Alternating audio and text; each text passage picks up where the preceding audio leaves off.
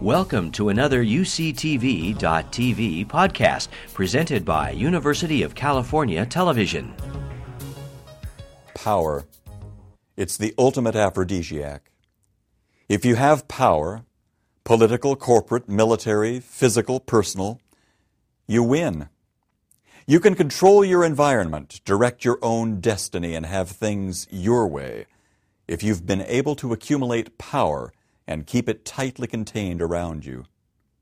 Niccolo Machiavelli's 16th century political treatise, The Prince, deals with these issues in great detail.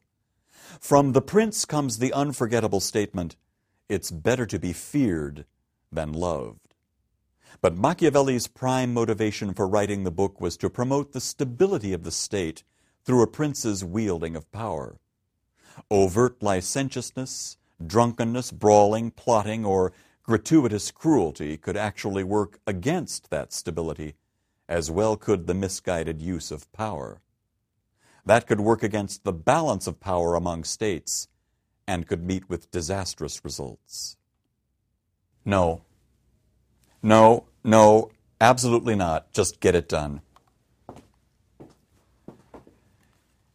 In the opera we'll be discussing, we meet a very unwise prince, a duke actually, who wields power brutally and sees it simply as a means to fulfill his own need for amusement. He uses his station in life to entice or even force women to satisfy his desires, and his accrued power makes that possible. Further, the opera focuses on his henchman, the man who helps him fulfill all these desires, himself a man at the Duke's every command and whim, and whose enabling actions eventually put himself and his beloved daughter in harm's way. The opera, Rigoletto, of course, by Giuseppe Verdi. You can go. You can go. I'm Nick Reveles, and this is Opera Talk.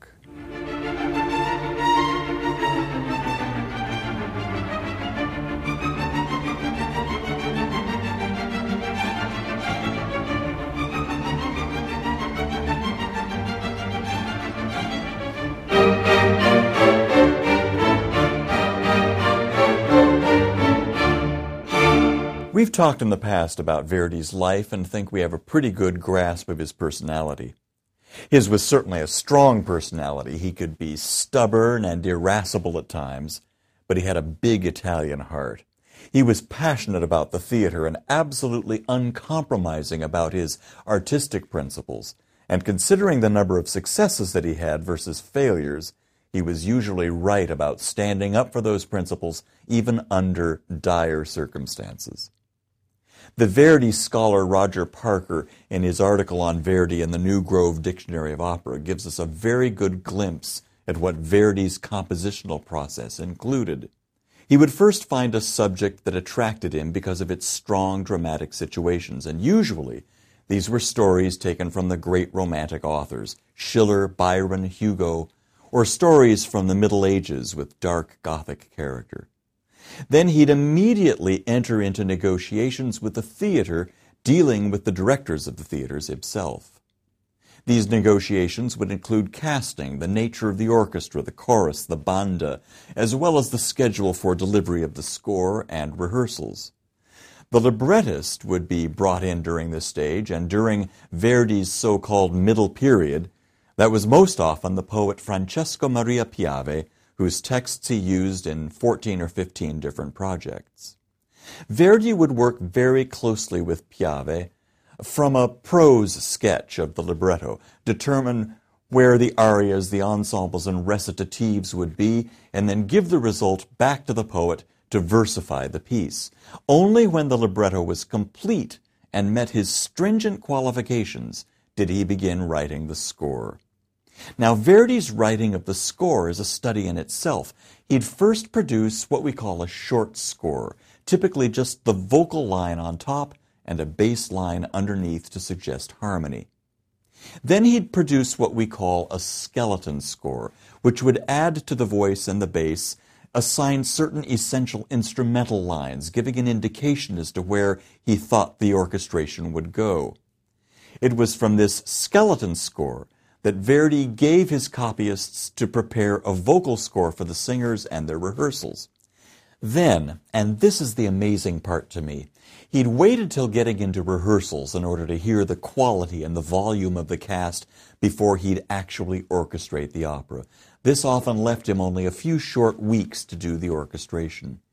Now, as hectic as that may seem, it was a great way to work because he could tailor the final color of the opera to the talents or limitations of his soloists, getting the best possible result. And that's the way Verdi worked from 1842 with the premiere of his opera Nabucco through 1850 when he wrote Stiffelio.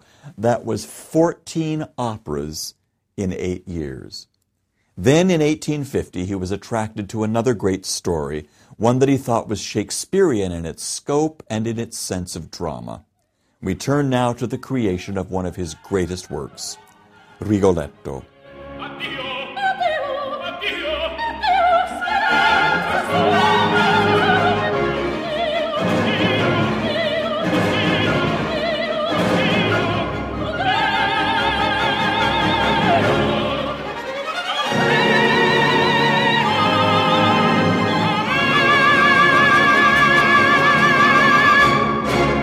Verdi was approached by the Teatro La Fenice in Venice to write an opera for their carnival season in 1851. He found a property in Victor Hugo's play Le Roi s'amuse, a stage drama that caused such a ruckus in Paris when it was premiered that it was removed from the stage after only one performance. Hugo's work was a depiction of the licentious court of the French king Francis I. The work centers on his court jester, called Triboulet in the play, who is cursed by one of the court nobles for his part in the seduction of the man's daughter. Being the public depiction of an absolute monarch in less than ideal circumstances, the play was just begging to be banned. But the French authorities couldn't keep people from reading the play, and everyone did. It became wildly popular, was translated into many languages, and eventually made its way into the hands of Verdi. Verdi was fascinated by the character of Triboulet, a deformed, hunchbacked jester on the outside, but on the inside a loving father, a frightened courtier, and a man with many demons. The composer and his librettist, Piave, had to be somewhat careful writing for the Venice theater, as all of northern Italy was at that time ruled by Austria, and given Austria's paranoia about revolution, one could calculate that their censorship policies would be quite strict. Piave, however, won out by reassuring Verdi that the story of Francis I was far enough removed from current events that the Austrians could have no possible objection to the content of the libretto. Well, Piave was wrong. Listen to this from the Imperial and Royal Central Director. His Excellency directs me to communicate to you his profound regret that the poet Piave and the celebrated maestro Verdi should not have chosen a more worthy subject to display their talents than the revolting immorality and obscene triviality of the libretto of La Maledizione submitted to us for intended performance at the Teatro Fenice. His above mentioned Excellency has decided that the performance shall be absolutely forbidden and wishes me at the same time to request you not to make further inquiries into this matter. End of story. Well, this would have put off any other composer librettist team, but not Verdi and Piave. They persisted, and their persistence eventually paid off, but with some changes. The setting had to be changed to a smaller kingdom or principality, they chose Mantua, a king or a duke, and all the names had to be changed from the Hugo original so as not to reflect in any way on the identity of Francis I. Hence, Francis became the Duke of Mantua, Triboulet went from Triboletto to Rigoletto, and his daughter, who is deflowered by the king, called Blanche in the play, becomes Gilda. Other minor changes were made, but key scenes and dramatic situations that Verdi dearly wanted to keep were restored. Rigoletto was a tremendous success at its first performance in March 1851. And what did Verdi do following this success? He got himself engaged with the Fenice again, as well as the Teatro Apollo in Rome, to write and produce his next two operas, writing them simultaneously Il Trovatore and La Traviata. Now that's what I call a middle period.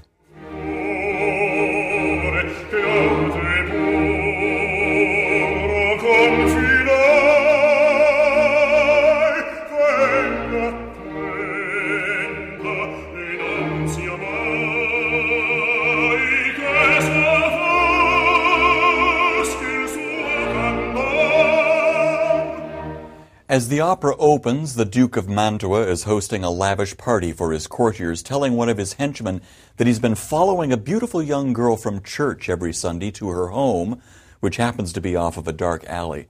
He wants to know more about her, and she's fast becoming the next target of his hit list. During a dance, he flirts with one of the ladies whose husband watches from the sidelines, frozen with anger. Rigoletto, the court jester, appears and taunts the husband stirring up the anger of all the courtiers. Soon, one Monterone arrives, complaining to the Duke about having deflowered his daughter. Rigoletto mocks the man so viciously that he curses the jester and the Duke before being taken off to prison. On his way home through the dark alleyways of Mantua, Rigoletto ponders the curse and fears for the worst. He's accosted by Sparafucile, an assassin, who offers to kill anyone for a price, even perhaps a nobleman. Rigoletto demurs, but will remember the offer when he needs it. Coming home, he is greeted enthusiastically by his daughter, Gilda, and in a duet, she asks him about her mother, whom she never knew. Rigoletto tells her about the sweetest and gentlest woman that ever lived.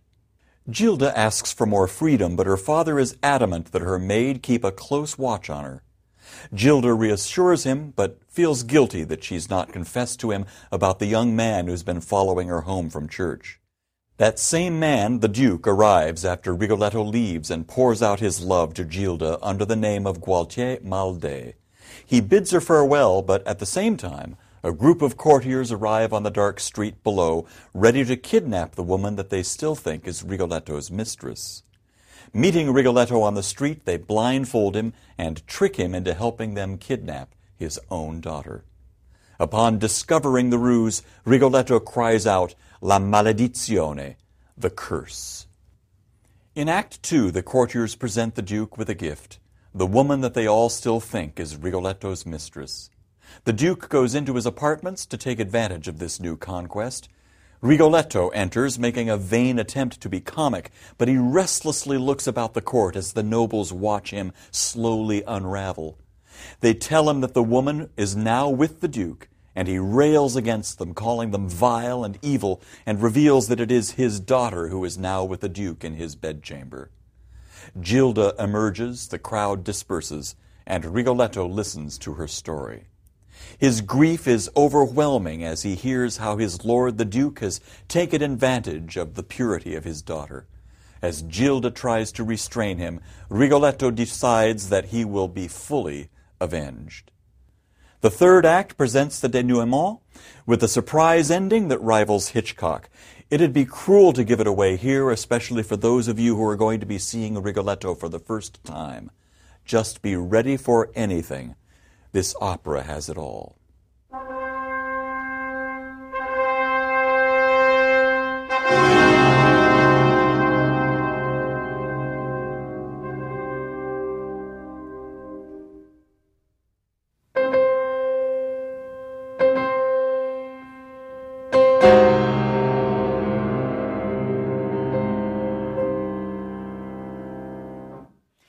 As is usual with Verdi's operas, the composer gets right to the dramatic point as quickly as possible.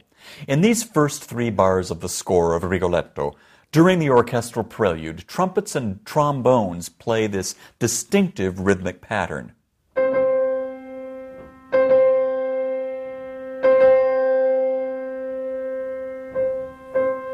This pattern is joined by the rest of the orchestra in the second bar with this dissonant chord and its resolution.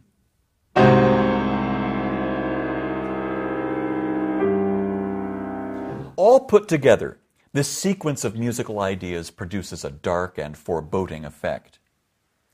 In the course of the opera, This idea becomes very important because every time the character of Rigoletto reflects on the curse, the curse of Monterone, the composer refers to this same music. Quel vecchio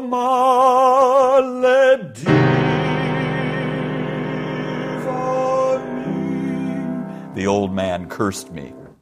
This has often been called a curse theme, but it really isn't a theme at all, since the composer is just repeating a single note using a very specific rhythm. It's actually more of a dramatic device which helps us focus on the effect of Monterone's curse and on the action of the opera throughout its course. The curse idea is only one way with which Verdi uses music to tell his story. For instance, dramatically, in the first scene, he needs to get across the superficial, corrupt, and morally bankrupt nature of the Duke of Mantua's court. He needs to do this quickly and efficiently so that the audience gets the point immediately. So Verdi scored party music to be played by a backstage band, dance music really, that is of such a superficial, abrasive nature that we can't help but capture the overall atmosphere of this decadent court. Over this dance music, Verdi cleverly superimposes the first sung bits of dialogue between the Duke and his courtiers.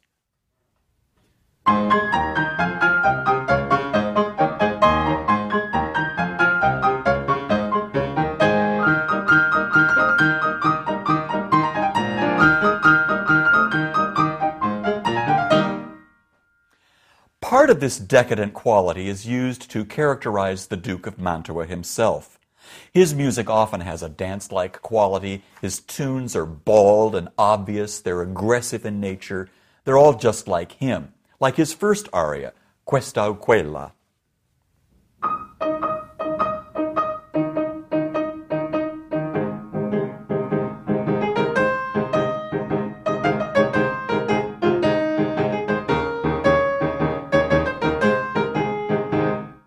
or La Donna e Mobile, perhaps the most famous tune from the whole opera.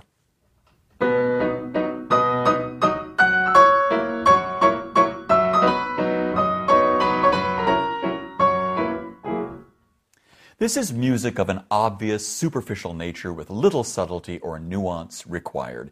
It's also music of a very structured nature, perhaps reflecting as well the conservative character of an absolutist court. How different then is the music for Rigoletto. Here's an outwardly ugly character, a hunchback whose disability has forced him into a court position that encourages a bitter and caustic nature. Inside, however, we discover him to be a loving and protective father. When we first meet him during this court party in Act 1, he almost blends into the musical woodwork, simply singing his dialogue over the party music that you heard earlier. The party comes to a feverish pitch, and then Monterone enters angrily, demanding to talk to the Duke, and he's intercepted by Rigoletto, who mimics his voice and manner. The music which accompanies this moment beautifully describes both Rigoletto's mimicry as well as his deformed body as he lurches across the room towards Monterone.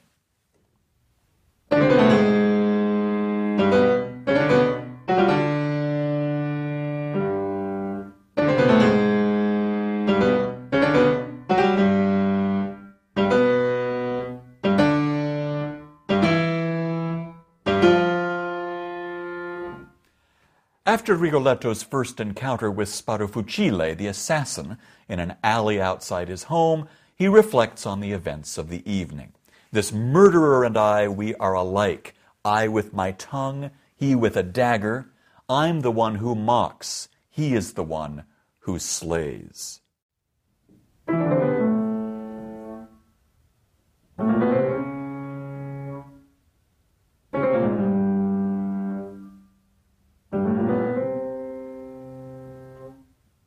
And then again, we get how heavy weighs that curse on me. The old man cursed me.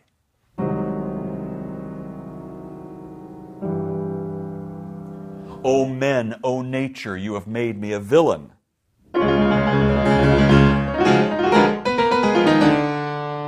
O fury, to be misshapen, to be a jester.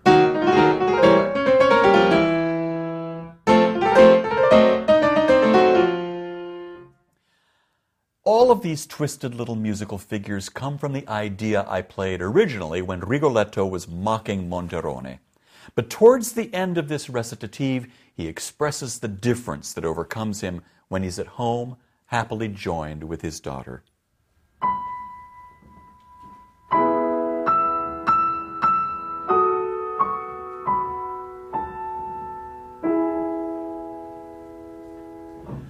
The whole role of Rigoletto is written this way, with wonderfully descriptive music expressing his two natures the ruthless outer core and the tender interior. In fact, the role, which lies murderously high for baritones, has no real aria, just these wonderful monologues and ensembles that make him one of the most unusual characters in all opera.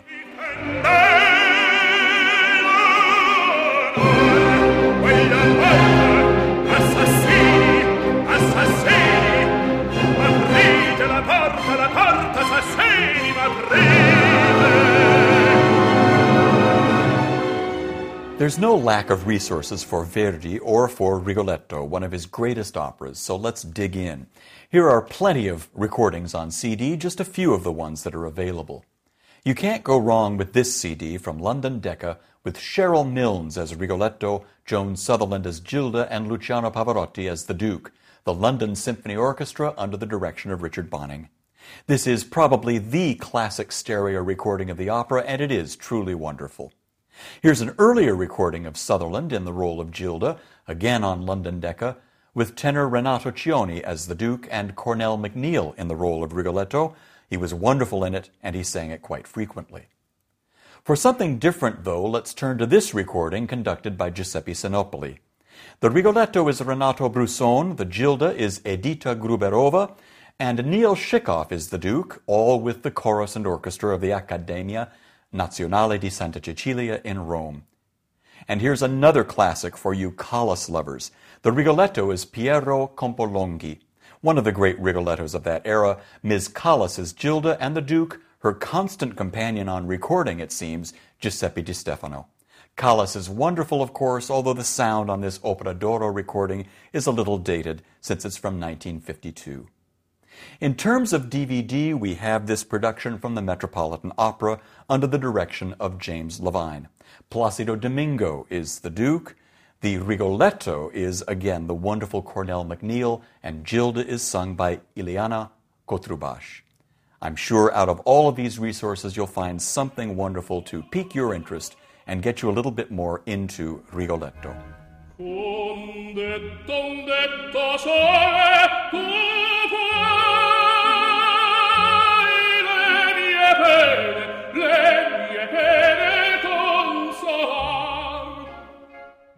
Power corrupts, and absolute power corrupts absolutely. Will the Duke get his comeuppance? Will Rigoletto receive justice? Will Gilda find love, true love, in the arms of her Duke? No, no, and no. But the working out of this tragedy is what makes it so exciting to experience. The dramatic situation, the glorious music, the unique way that Verdi built this opera, it makes it one of his best. I know you won't want to miss it. I'm Nick Reveles. I'll see you at the opera.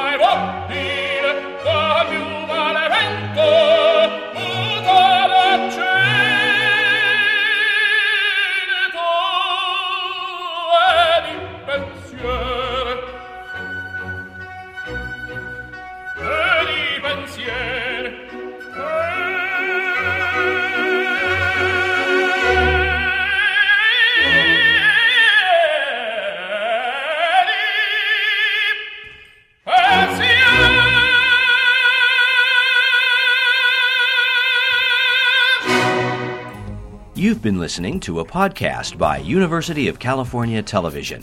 For more information about this program or UCTV, visit us online at uctv.tv.